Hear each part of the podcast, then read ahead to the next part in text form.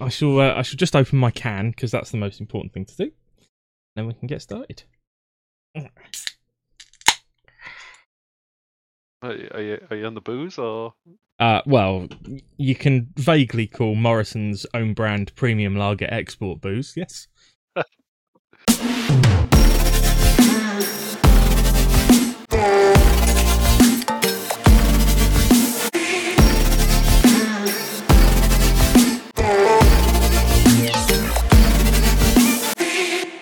Well, hello and welcome to the very first ever episode of Onid Arms The Pit Lane, a brand new motorsport focused podcast uh, from some of the faces that uh, sit behind Onid Racing, which is, I think it's probably fair to say, one of the fastest growing sim racing communities in the world.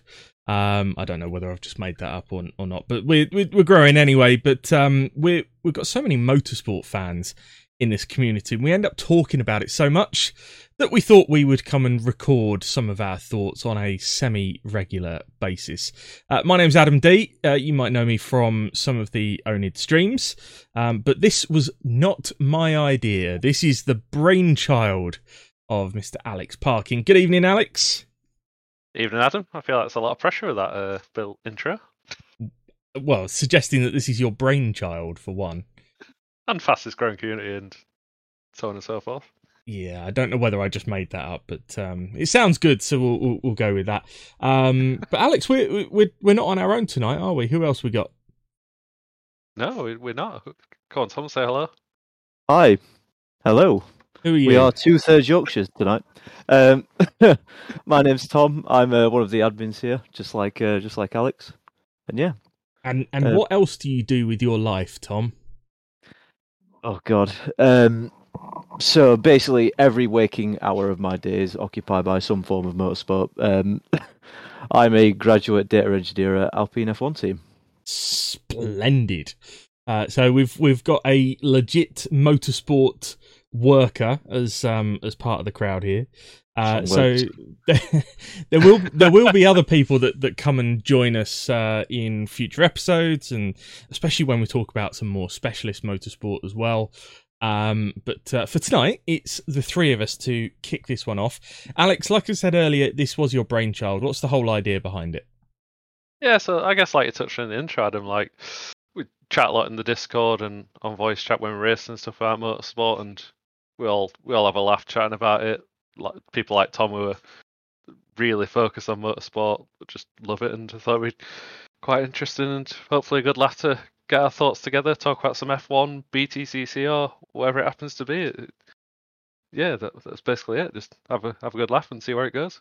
Yeah, we have a really strong mix of um, like interests when it comes to motorsport as well. Like, obviously, we're quite single seater orientated. We have uh, a lot of NASCAR fans, a lot of IndyCar fans, uh, a lot of BTCC fans, uh, even employees in those uh, kind of tin top categories as well. So, I don't know. I feel like yeah, there's a lot of good conversations to be had. So, might as well record them. Yeah, well, before we sort of dive into the big subjects of this week, um, let's let's just you know so that people can get a flavour of the, the the the voices behind this this podcast. Let's just talk a little bit about our uh, our motorsport obsessions, um, maybe even sort of where it came from and, and where it all started for for you as an individual. I mean, Alex, I don't know if you want to kick us off and just talk to us about how motorsport became part of your life, and you know what what do you really follow in the world of motorsport?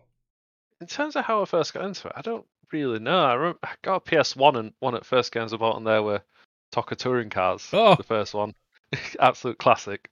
But um, I just kind of, I think I got it from there and like F1 on ITV and touring cars on TV, and I've just, I kind of, I've had a, I've come and gone in terms of in, level of interest, but I'd say probably last ten years or so, I've or F1 especially, I've I've been really into it and followed it quite in some depth. But I also like BTCC. Recently got into ACC last year with lockdown and got into GT racing and Mm. other bits and pieces from there. I guess. What about you, Tom? Uh, yeah, so this surprises a lot of people, but I did not give one iota about motorsport before 2019. Um, Wow. It's fair Wow. to say it's obviously been a very slow and steady, you know, gradual build of interest. Uh, no, no, it's uh, it take one year and it consumed my life. Um, I actually I started so yeah I started watching Formula One in uh, 2019. Um, I was actually a big McLaren fan back in those days. Um, if my employees are watching, that's that's all in the past now. Um, um, but yeah, um, recently it's just been going down the single seater rabbit hole and uh, joining Onid and making the friends here has slowly introduced me to the more kind of tin top series as well. So you know your GTS, your touring cars, and uh, yeah, it's just been downhill, uphill. Oh, Whichever. definitely uphill. Uh, definitely uphill. um, yeah, I mean, for for me, I, I've I, I grew up with um uh my dad being a huge motorsport fan. Uh, he was a massive Jim Clark fan back in the '60s, and and used to go to um go to some races back in the day. Um, he he has no idea where his motorsport uh obsession came from, but it's there. and sort of when when I was uh, a very small child, he had kind of drifted away from Formula One a bit because you know life takes over and and all that kind of stuff. Um, and then he he seems to remember that there was one particular day, and we think it was late 1992, um, when he was watching a, a Grand Prix, and um, and me, aged what uh, 92, I would have been uh, about seven ish. Is that right? I don't know. I can't do maths.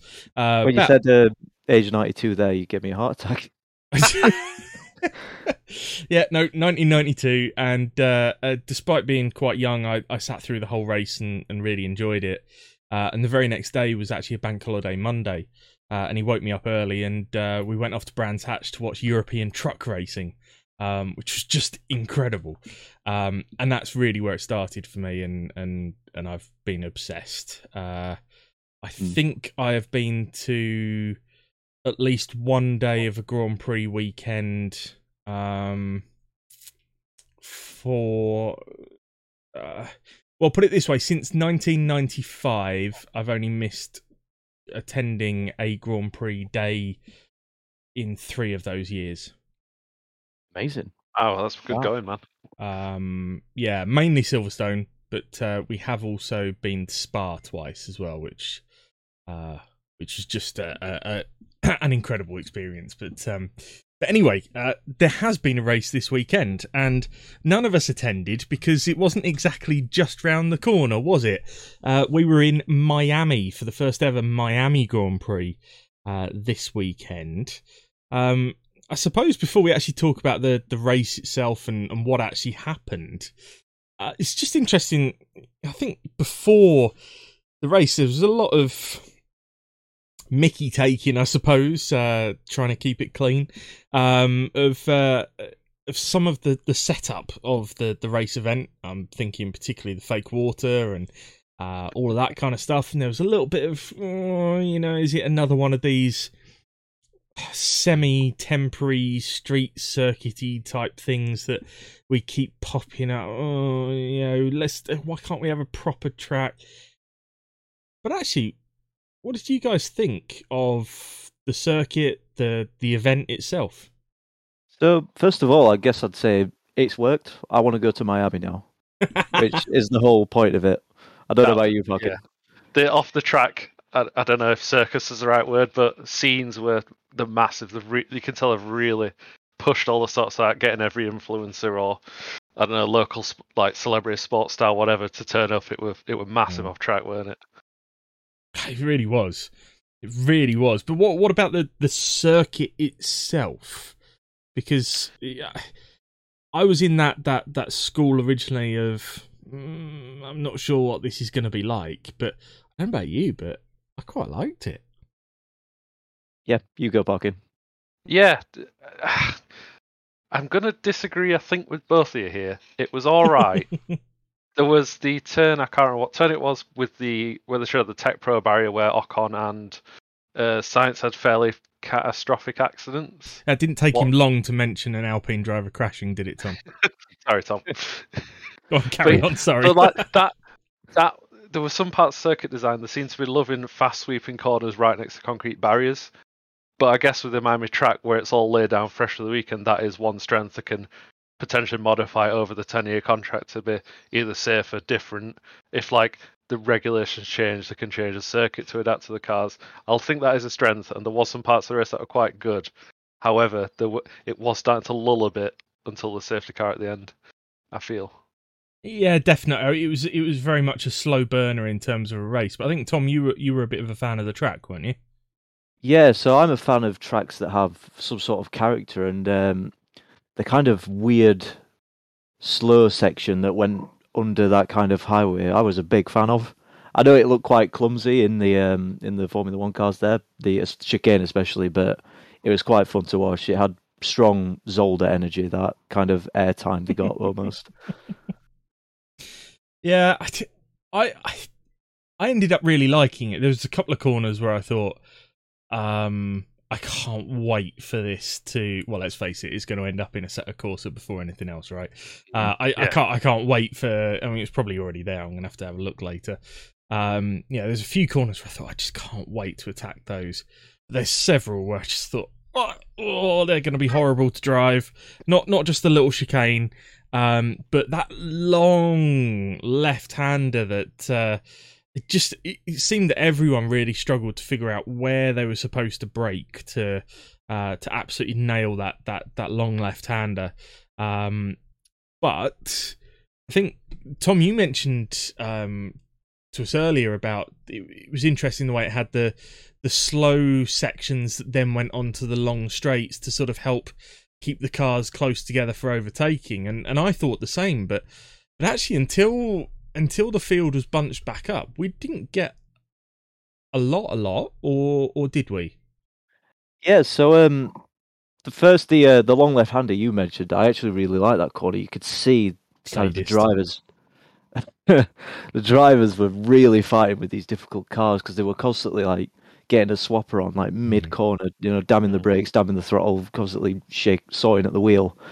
Um, and then yeah, the slow section before the long straight is actually I don't know if it's intentional. If it is, it's really clever because obviously in slow sections you don't have dirty air. So if you have a slow select, slow section straight onto a long straight, you obviously could catch up with your mechanical advantage if you have one, and then obviously overtake down there. But yeah, we didn't actually see many moves made into that corner. Uh, at least, No. you know, at least compared to something like Jeddah, where there was one corner where they were all just DRSing past each other.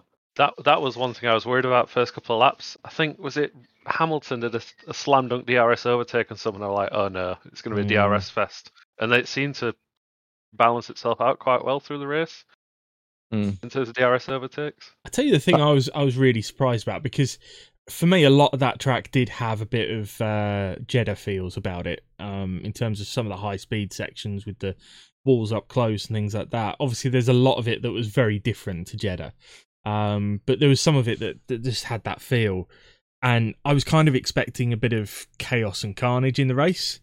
Um, and it didn't really come well until until uh, Lando and, and Gasly couldn't work out who was going where.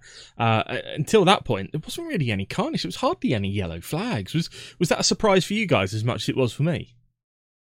yeah, Um, ab- ab- absolutely. Uh, I was expecting, like you mentioned, Jeddah Part Two, especially how tight some parts were. But Mm.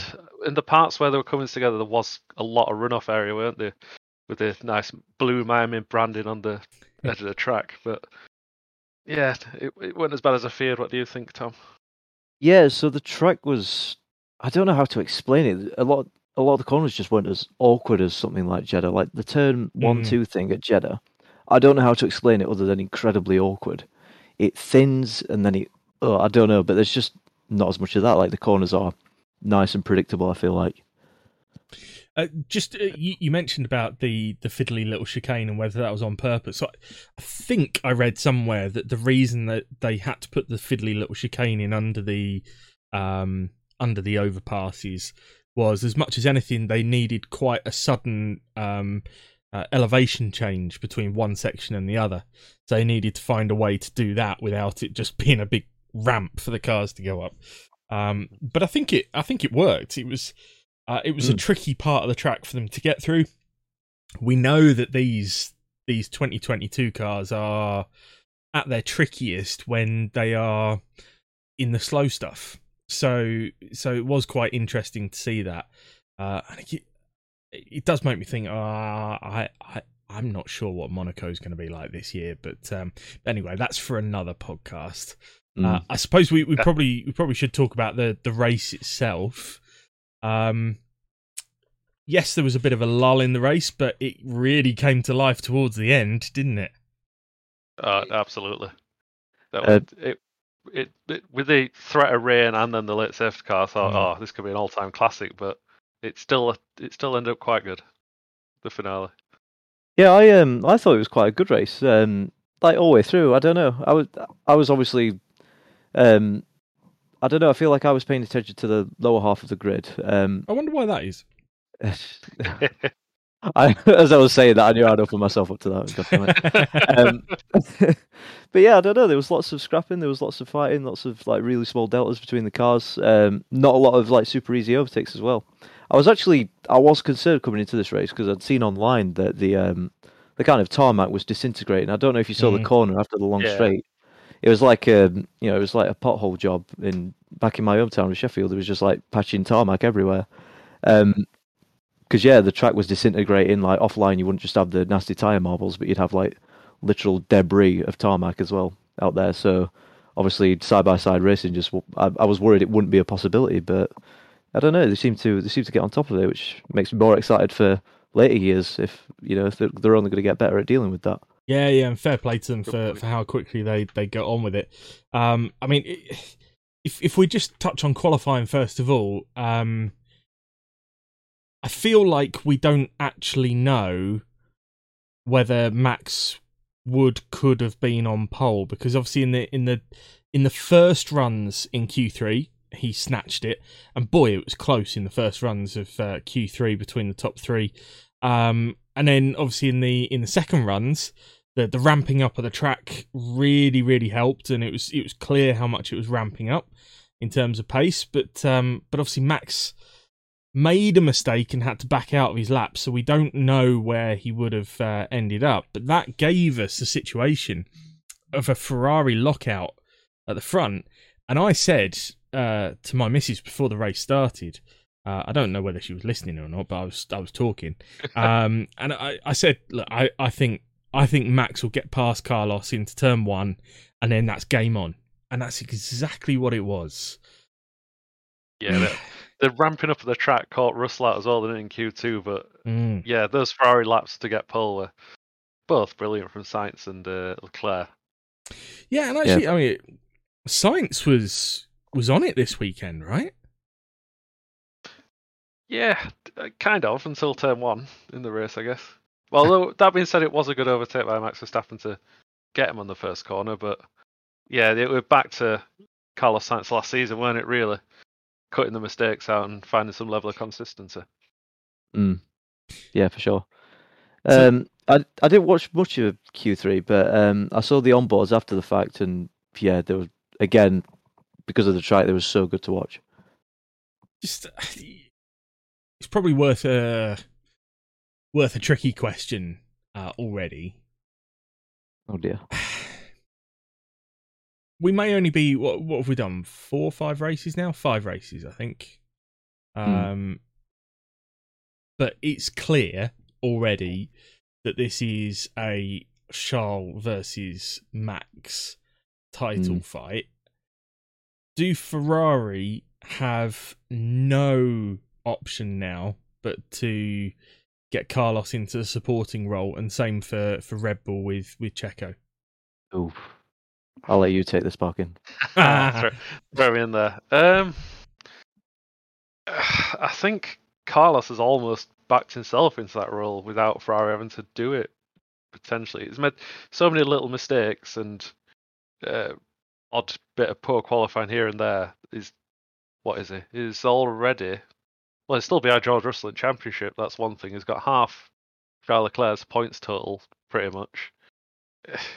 Unless Leclerc has a lot of reliability issues or makes the same mistakes, he's unlikely to bridge that gap anytime soon with how well the Red Bull seem to be doing.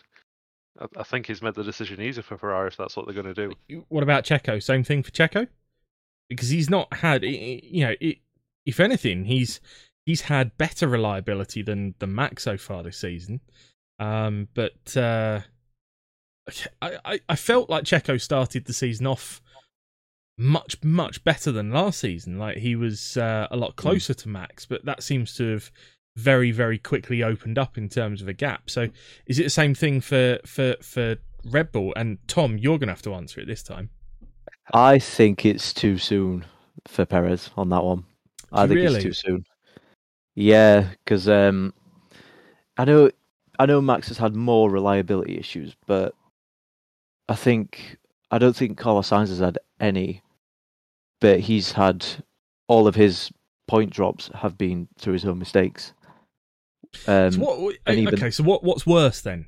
Um, is it worse that that Carlos is so far behind Charles because he's made mistakes, or uh, but still had good pace, or Checo has uh, not had the reliability problems that Max has, but he's yet still a long way behind him. Do you, do you see what I mean? You know, is there a question mark there about actually is is the, the, the pace difference between the two is is bigger potentially than between the Ferrari pair? Yeah, I, s- swapping drivers and having like a a number two, quote unquote, a, a solidified, bona fide number two driver, that can really hurt morale. So I do worry that doing that to Perez now, when he's not mega far off Max Verstappen, would start to eat away at his morale and push him down that order. Yeah. I'd, he might be that now. He, he might have it in his head. You know, Horner might have talk, spoken to him and said, "Yeah, you are number two. If that's the case, he's doing really well. Because if I know if I was a, a number two driver certified, like my morale would drop off, drop off very quickly, and I would not be where he is now. Um, so if that is the case, then fair play to him. But if it's not, I do think it is dangerous playing that game. Because uh, look at Bottas. You know, he's been freed of those shackles, and yeah, the guy's smashing it. That's a really good point. Okay, let's let's True. talk about Valtteri Bottas for a minute. Man has been uh, consistent to the core, um, and yet again out qualified both Mercedes. Uh, he's able to race Lewis in, uh, you know, in in an Alfa Romeo. Um, the guy's come back to life, hasn't he? Yeah, in a big way. It's super impressive. The consistency as well. Like I've got a note here. Um, teams are correlating a lot. So, you know, when uh, like when one team is bad, uh, another team is bad, that sort of thing. Mm. But Bottas is always there. He's always there or thereabouts, like the lower half of the top ten. It's really impressive. Yeah, if it weren't for that late safety car, he was absolutely no danger whatsoever losing that fifth place, was he? And he, he only lost fifth place because he, he tagged the wall or just ran wide, didn't he, before the straight and got He done by did, both yeah. Mercedes. We can probably call it Bottas 3.0 already, I guess, after his uh, many attempts at a reboot at, at Mercedes. Well, Yeah. do you know, in, in some ways, it feels like he's returned to Bottas 1.0 when when when he was at Williams and uh, and he was punching above his weight there and doing such a great job that actually got him into Mercedes in the first place. It kind of feels like he's he's back there. He's leading a team. He's um, I think it was you, Tom, who who used the word you know got the shackles off, and that that's a really good way of um way of highlighting. It does feel like he's just a bit more relaxed. The pressure's gone. Yeah. I'm um. I'm, I'm really happy for like uh, how well he's doing at Alfa Romeo. I think uh, Zhou's got a really good uh, mentor there as well. Do you know, Mm. Bottas is in a good place and he's an experienced, good driver. So yeah, that- that's quite worrying in a way. All right. So, um, who else stood out to you? In fact, Parkin, I, I think you're.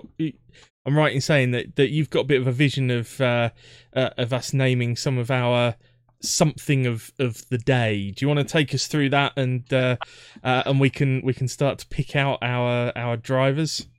Yeah, so I guess three things looking for in each race between us, whether we come to a consensus or not, we'll see. But we're going to go for a driver of the day, a donkey of the day, and our favourite overtake of the of the race. Um, I've got a couple of ideas, to be fair. You want to start I'll, us uh, off? Yeah, Go on then. go for it. For drivers of the day, I went for Verstappen, but I was Hmm. solely tempted to go for Albon because Verstappen did the lovely overtake into turn one to get second, and then just pressured Leclerc into eventually getting past and establishing a dominant lead. And then when he came under pressure late after the safety car, he, he pretty much Mm. he fought him off quite comfortably, really, didn't he? Despite how close Leclerc was. and he established a good lead in in the first half of the race as well um on on pure pace so Mm. yeah i i can i can see that uh what about you tom your driver of the day Uh, mine's Albon. I've gone same as uh, same as Alex there. Yeah, uh, he's done really well. Again, his consistency. He's uh, he's always been in that same region, despite teams you know correlating up and down uh, based on like track and how well their car is. He's always seems to be in that kind of twelfth to 9th kind of region.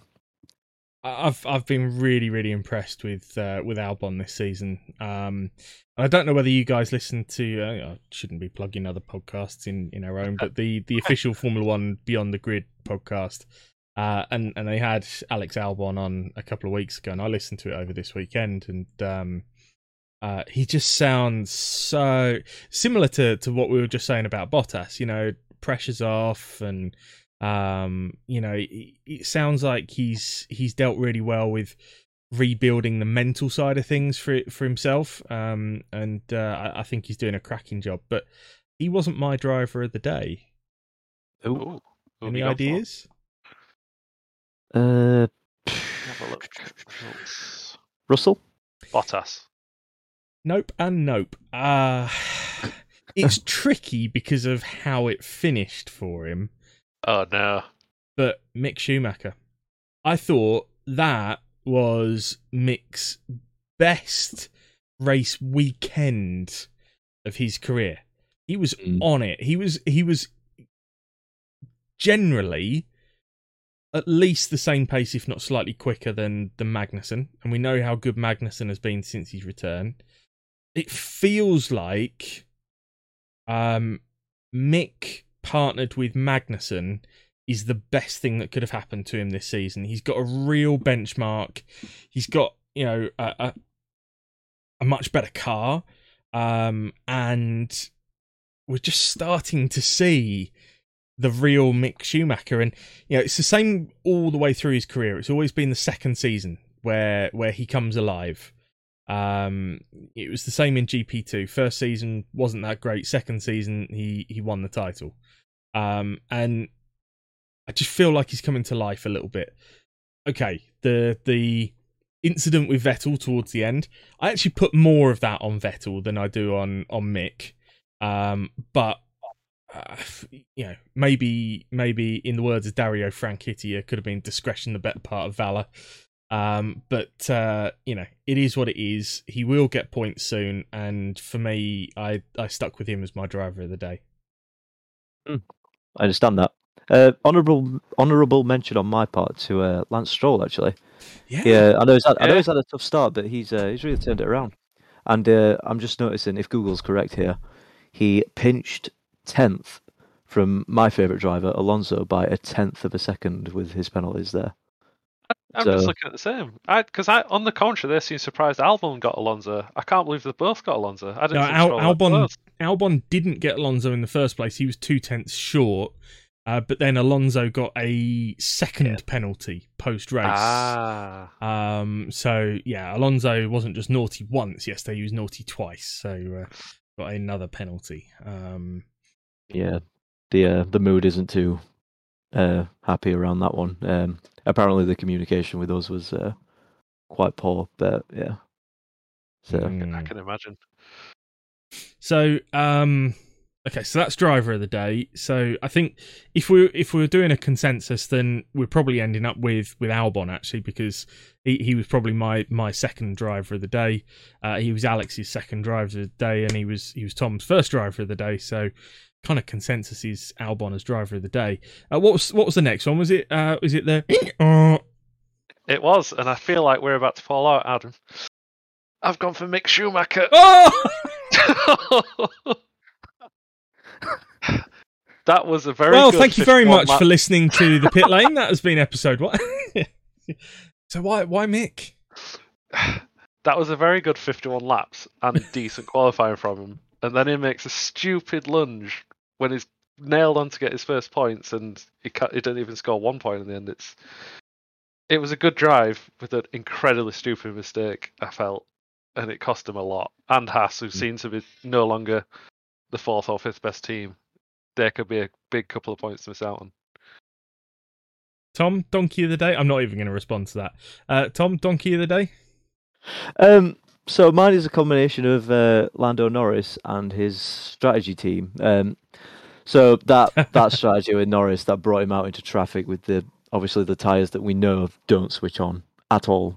Hmm. Um, that that killed his race like completely. Um, you know he was well, he, I think he just fell back like four positions and was stuck there. Even with when his tires did eventually get going, they were just completely shredded. And um, the the incident with Gasly, um, it was just. I don't know. It was like it seems like one of those moments, you know, when we're sim racing, you just switch off for a bit and then all hell breaks loose. It was Yeah. just, it was just odd. It was quite. I know it's quite comedic in a way. I know it was like a big scary crash, but I, I'm at the point now where I have that much confidence in the, the safety of these cars that I see something like that and it's almost kind of, you know, it's it's quite, it's it's just weird. It's quite funny in a way. Yeah. It was uh, weird seeing the tire roll down the straight. It I did- was. Did, not expect to see that. I wondered what happened at first. It was just a weird, it was um, just a weird series of events. And Martin Even- Brundle describing it as a polo rolling down the road. what What was also weird, hearing the Gasly radio of it like going oh, and then screeching tires in the background. Like that's unusual to hear. yeah, because didn't he actually say "oops"? Yeah, and then you're like some screeching tire and a smash in the background. don't you? It's, yeah. That gives me strong public lobby energy. That does. yes. Oops. Oh, sorry. Uh, okay, donkey of the day uh, for me. not Mick Schumacher, I'm guessing, Adam. No, no. Um, oh, it's it's really difficult because actually there weren't so many donkeys this time around. Um, and you know it would be easy to say Fernando Alonso because he got two penalties, but I'd probably only be saying that to wind Tom up. Um, so I'm not gonna I'm not gonna say that. Do you want some controversy? Go on then. My donkey of the day, Lewis Hamilton. Really? Hmm. starts ahead and look i know that the strategy fell lucky because of the um the the the the uh the safety car timing and things like that. Started so far ahead of russell but still ends up behind him. And that's not particularly the donkey part. It's the i actually have a lot more respect for lewis hamilton uh, over the past couple of years than I ever have done in his career. I've never massively been a Lewis Hamilton fan, um, but you know, I, I've I've I've grown to like him a lot more over the last couple of years. But it's when things are going wrong and he does his whinging and moaning on the radio. Oh, this strategy's really screwed us. Ugh." It's like just get your head down and get on with it have those conversations with your team uh, in the background. You don't hear. Okay, you might hear Max saying stuff like that, but you don't hear somebody like Charles Leclerc saying that on the radio. Um, and No, just he's usually beating himself, but not the strategy team, Leclerc. yeah, I just feel like like sometimes Lewis has got to say, okay, George has done a really good job there today, and he's done a better job than me.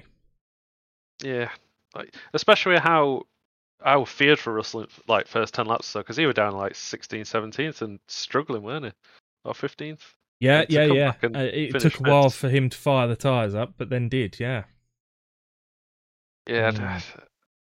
I feel like it's a bit of reach for Donkey, but I, I can see a reason there, Adam. In um in Hamilton's defence, he did. I think he posted exactly what you said there, Adam, on Instagram later. I don't know if that's gone through like a marketing team or what have you, but yeah, he did post that later. I almost think with Hamilton, it's almost like kind of a mental thing now. I know these are all Mm. like super high performing athletes, and you know they're all me- so strong mentally, but. I know, especially when you've done this sport for as long as you have and had the season that Hamilton had last year and all the controversy there, it must it must like wear on you. Whereas you know uh, Russell is he's not been in the sport that long. He um he's just being promoted. It's going to be full of enthusiasm, Mm. and I feel like even that just might be the performance differentiator. Mm.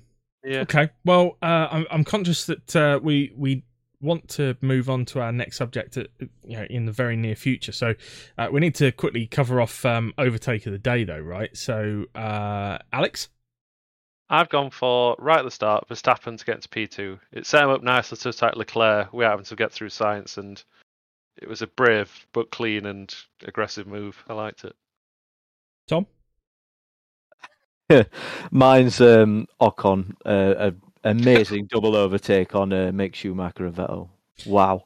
Hang on a minute. Hang on a minute. Did you just put the words Ocon and amazing in the same sentence? Yeah, wait, why would I not? Okay, good.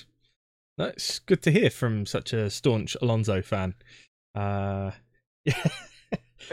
um, uh, overtake of, overtake of the day for me was uh, Mick Schumacher's pass on uh, on Sebastian Vettel. It's just shame that Vettel turned in on him, ba- basically.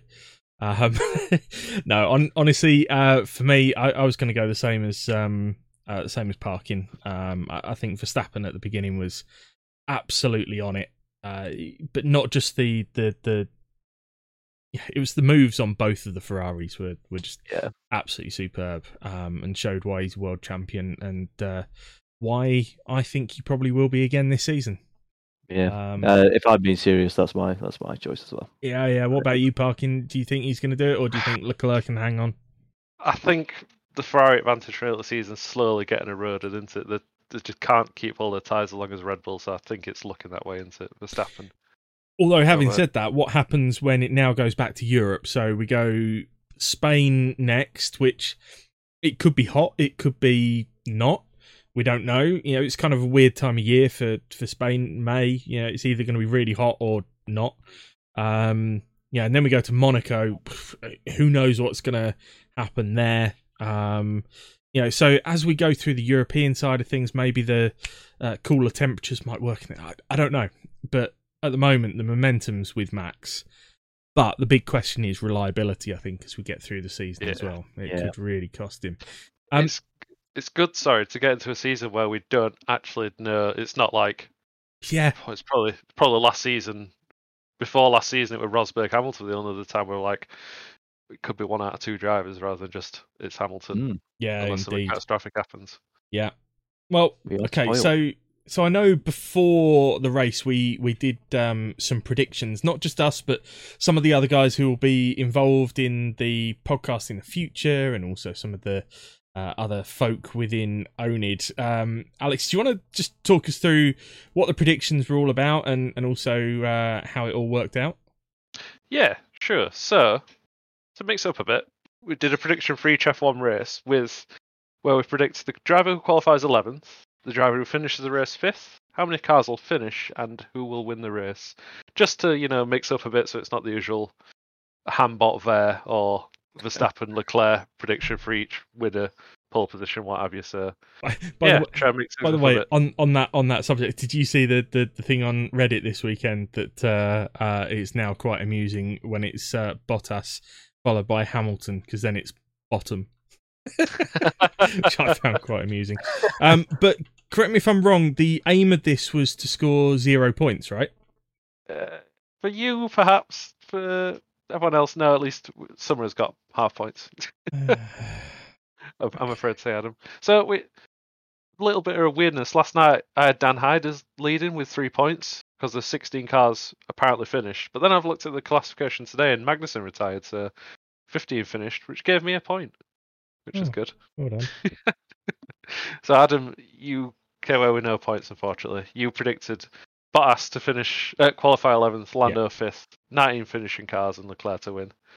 Yeah, it didn't that didn't work out so well. well, I went much better until today. I went for Ocon 11th, uh, Lando Norris to come fifth, 15 cars to finish, and Leclerc to win. So, yeah, I got I gave myself a half point for Ocon because it was the right team, but the wrong driver, and picked up a point today for 15 cars finished. Yeah, you, you didn't do too bad, Tom. No, um, Yeah, I went um, qualify eleventh. Um, I went Ocon because uh, I'm still in 2021 mode. You know, he was he was consistently there in and around that top ten in qualifying. Uh, fifth, I went Alonso. I don't know. I just had it in my head that he would take to this track and um, you know smash it. Um, it, which he did. To be fair, you know th- that start from Alonso. Oh my god, It was that good. was immense. I love that. Uh, I had 18 cars to finish because I thought, you know, new track, uh, a lot of people would take it quite, you know, calm. I thought any any like DNS would be just um, technical, you know, engines blowing that kind of thing. Uh, but yeah, obviously that didn't work out. yeah, I had Max Verstappen to win, which is where one of my one and a half points of has come from. nice. Well, so that- congratulations, everyone apart from me. So the, the actual predictions were Alonso qualified 11th, Russell came 5th, 15 cars finished, and Max Verstappen won. And Sammy Roughton and Dan Hyde are tied on two points each. Uh, go, good for them. Ah, good, good. Well, at least I'm not. Well, actually, yes, I am last. Never mind. Uh, we've uh, we'll, we'll be doing predictions again for the next round, uh, which will be in Spain, not this weekend, but the weekend after. Um, so just uh, before we move on from Formula One, how how does the championship stack up now? I think is it 19 points the gap between the top two. Yeah, yeah, yeah, you're right. 50, uh, 85 points for Max Verstappen, 104 for Leclerc, Perez third on 66, and Russell fourth on 59, which is ridiculous. And you honest. spotted something earlier in the uh, constructors standings, didn't you? Take a guess who's fourth? Uh, A Alpine, wild. Unfortunate not for Tom's sake. Haas. No, McTractor. McTractor fourth, Mm. which is Mm. insane. Say that. I, I just don't understand how that's happened. The uh, the car seems to digitally kind of flick between, you know, front runner and back marker. It's it's very odd. Parkour. The uh, office meme. And Haas, after a good start, they're down eighth below AlphaTauri, which is Haas is a bit A of a little bit- weird one. They, Mm. yeah, I, they've done the reverse McLaren almost. They seem fast but can't score points, and McLaren are, um, seem to be a mess and have picked up a lot of points all of a sudden. yeah. You could call McLaren the the, the George Russell, really, uh, because the man's been incredible this season. He really has. Yeah, Um, yeah, fair play to him. Uh, I I felt really sorry for him coming into this season. Yeah, the boy's been putting the the work in for these years down at Williams to get this seat. He gets the seat, and all of a sudden they don't have a race winning car. In fact, they have a, a an Mm. absolute turd box. Um, but you know, it, it uh, see, I managed to avoid the swears then and everything. Um, but it does. we'll see how many weeks that lasts, Adam. Yeah, yeah. Was- I'd do it in minutes if I were you, rather than rather than weeks. Um, but it's um, the Mercedes does seem to be getting a little better, especially in hot conditions. But let's see what they can bring to the rest of the season because I'm conscious of time, and there is something else that we wanted to spend some time talking about tonight. Uh, so are we all done with with Formula One right now? Yep. Final thought. Sorry, Martin Hmm. Brundle's Gridwalk probably the best I've ever seen. Absolute Mm. gold if you've if I've you've not seen it yet. If you can find it, it's Oh, it's on. It's on YouTube. It's on YouTube. So Oh, I will go and check that out uh, once we're done here. good. Good. Oh, oh, hang on a minute. Hang Oh. on. We can't move away from Formula One yet. Um, I'm not trying to be funny, but what on earth was the drive to the podium about? Hey, oh yeah, that was hilarious. The police escort. that was a bit cringe. I mean, there was a lot of stuff uh, that was going on that was that was quite amusing. That was quite good fun. I liked the uh, the football helmets on the on on the podium and all that kind of stuff. But the the the drive to the oh no, really. I mean, Camera.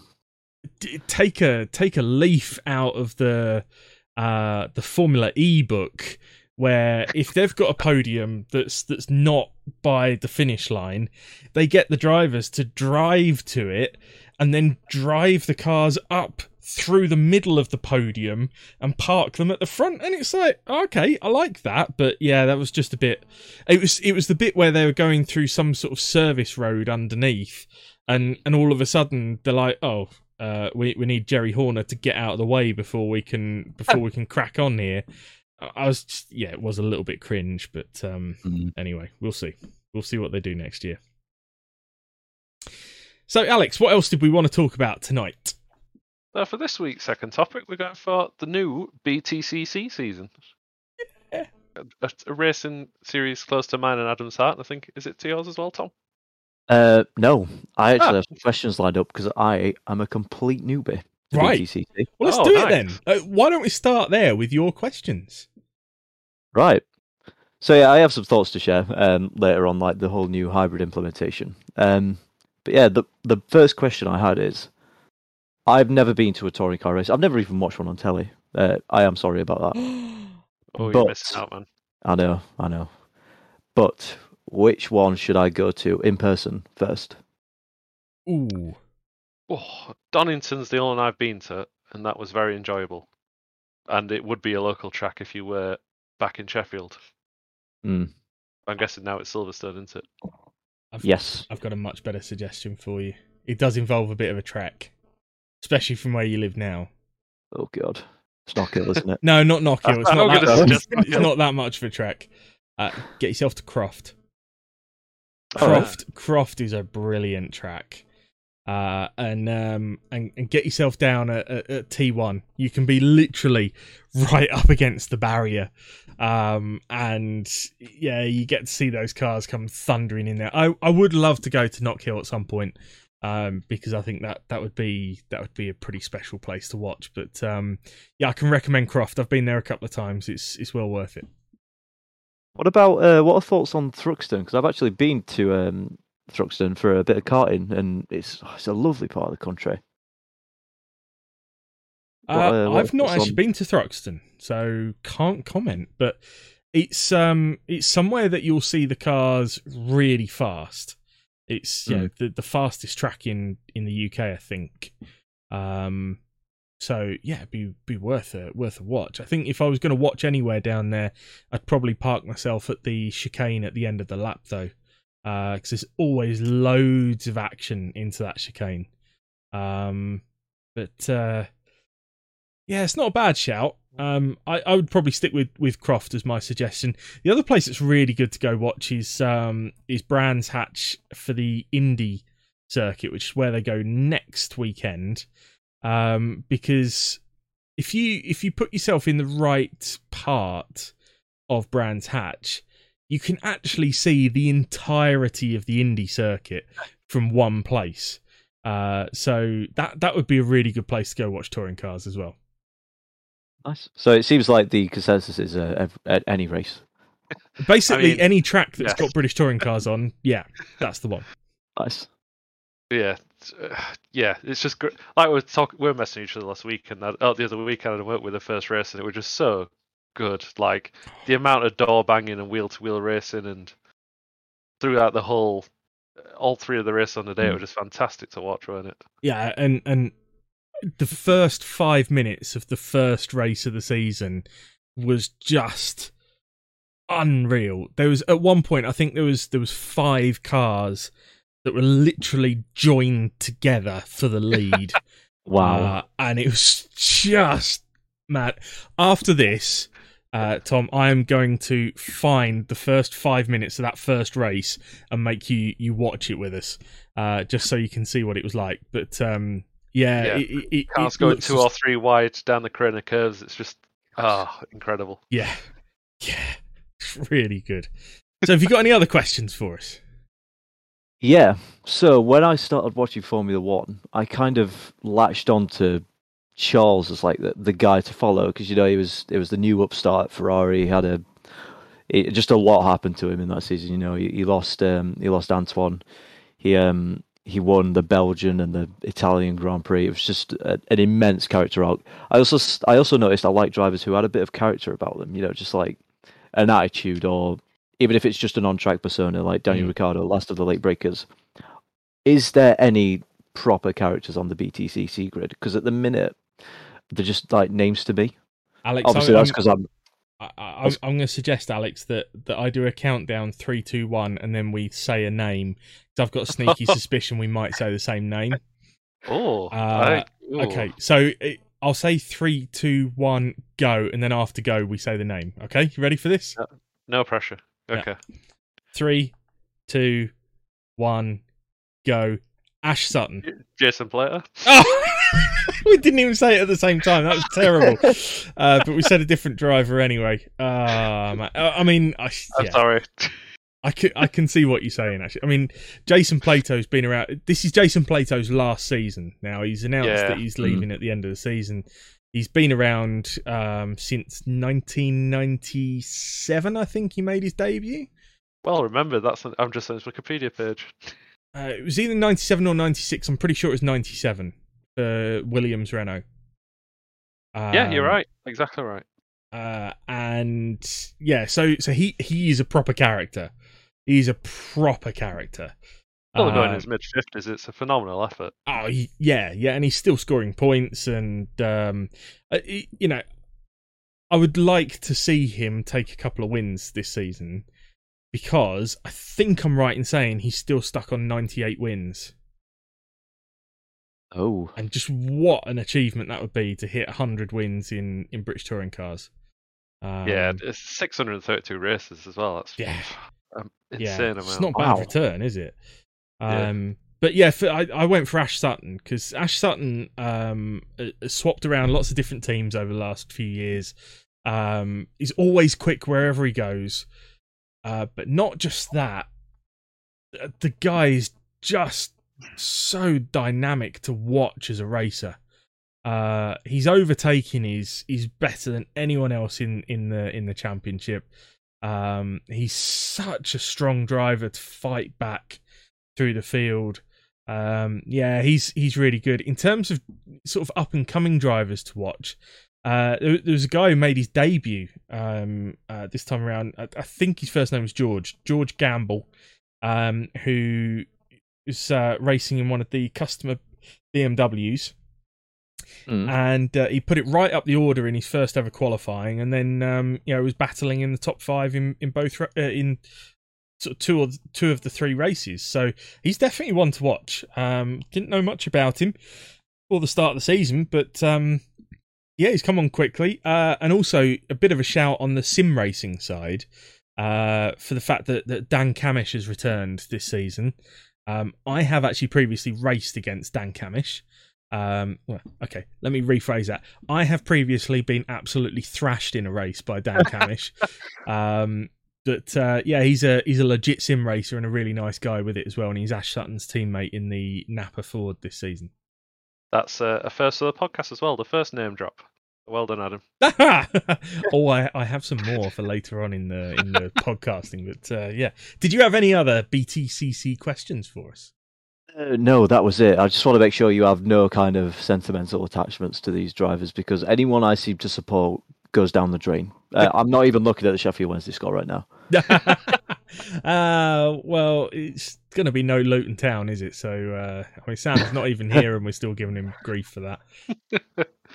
so, Alex, I mean, the the, the incredible racing uh, aside um, from the Donington Park opener, what did you think of the whole hybrid stuff? Um, having not done the most in-depth research, it's an interesting move to switch away from ballast as a penalty to less hybrid use because hmm. I think you touched on it, Tom. The cost of that could be potentially quite significant without knowing too much about it, Well, and yeah, especially in a formula that isn't the most financially stable at times. It could be a gamble. I think yeah. Hybrid tech is is not kind on the wallet because you need y- the engine's still there. You need people to run that, but then you have all these electrical parts as well, which require you know not new parts, but also new staff to look after those parts. So it's it can be quite quite a tough thing to finance. So he, here's where I think this is the really interesting thing um, about touring cars is that pretty much every single one of the teams has got the exact same engine inside. Um, so that's how the cost is managed a lot of the time for these guys is the fact that it is a a standardized engine um Mm. and i'm trying to uh, rack my brain to remember who it is that's produced the hybrid engine because it's in the It's, uh, past it M- was M Sport. M Sport, thank you. Yeah, because in the past it was always uh, uh, Swindon who did the the like the uh, what's the word I'm looking for? Like the spec engine for for touring cars. Um, so there is there is pretty much a spec engine, uh, and therefore all the hybrid stuff is is spec as well. You can go your own way if you want to, and interestingly, Hyundai have uh, Oh. because Hyundai wanted to invest uh, in the series, so they have got Swindon, the people who used to make the spec engine for touring cars, to make a Hyundai BTCC hybrid engine. So they're definitely going to be encountering more cost than anyone else, but costs in BTCC. C's, I've added too many C's. Um, are so, so heavily capped uh you know compared to the past because they don't want to fall back into the into the super touring multi-million pound days that that they were um so yeah i think i think things will be all right with that but it was very very interesting to see because i was like okay new era hybrid might be interesting to see them being able to press an overtake button to get some more pace out of the car. Okay, but apart from that, what's really going to be different? The different thing was the switch from the ballast to the um uh to the the restricting hybrid use. So, h- how do you think that went? It- Uh, it- I'll let you go, Alex. it's, it's alright. It, it it still provided good racing, didn't it? But we're only one weekend into the season, so it's. I, I, I guess only time will tell, really. But it usually is good racing, regardless of what penalty systems seem to use for uh, success penalties. Do you think it's? Do you think it might just shift the dynamics of the series a little bit, in the sense of you take uh, my favorite driver, Tom Ingram, uh, who is at Hyundai. Tingram has really, really struggled over the years with um, ballasted up cars. So whereas somebody like Ash Sutton could still wrestle a, a phenomenal result out of a car heavily laden with ballast, Ingram really struggled to do that. Um, whereas they're now saying, well, you know, he can now set up the car for the entire season because it's on the same weight all the way through the season. So is it going to shift the dynamics a little bit and just just maybe he could run away with the season? He won what the the first first race was second in the second race, I think. Yeah, that's a fair point. To be fair, like I, that's not something I even considered. Yeah, especially teams that struggle, like it says, teams or drivers that struggle to change the setup of the car based on how ba- much ballast it had. It going to open up potential, isn't it? I've got to say, I'm, I'm a really big fan of the amount of thought that goes into the rule set of BTCCCCC. Mm. Um, because uh, More C's, please. because uh, even with the uh, hybrid deployment that we're talking about, you know, um, higher finishing drivers get less um, hybrid power. Uh, I think that's right, isn't it? I'm not. They they I'm get um fewer usages of the Ah. the hybrid power. Yeah.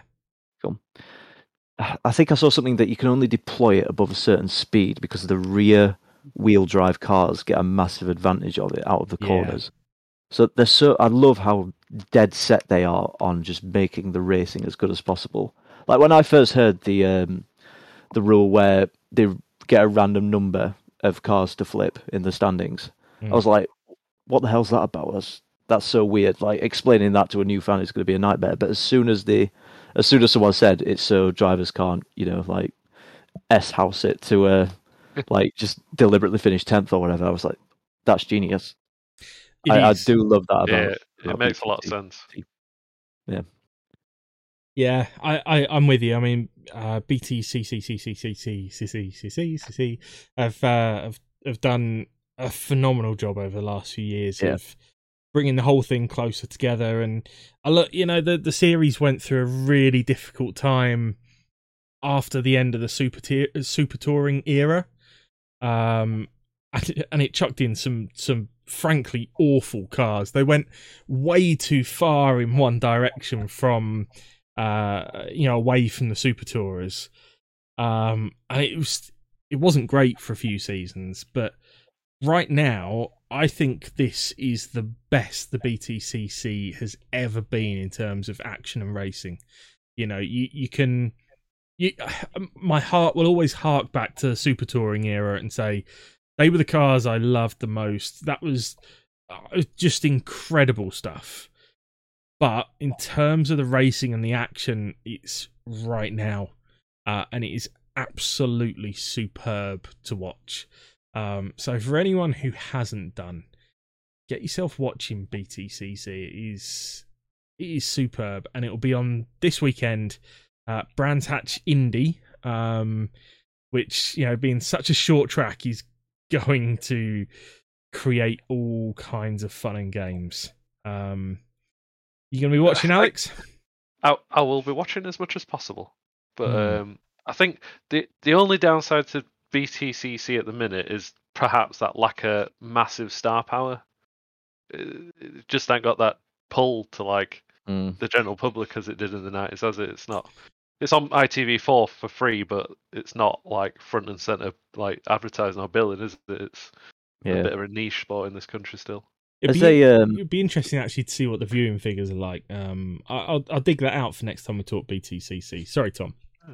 Uh, um, as a newbie, all I can say is, yeah, it doesn't have the star power, but all the you know all the talk of like crazy racing, it, it gets heard.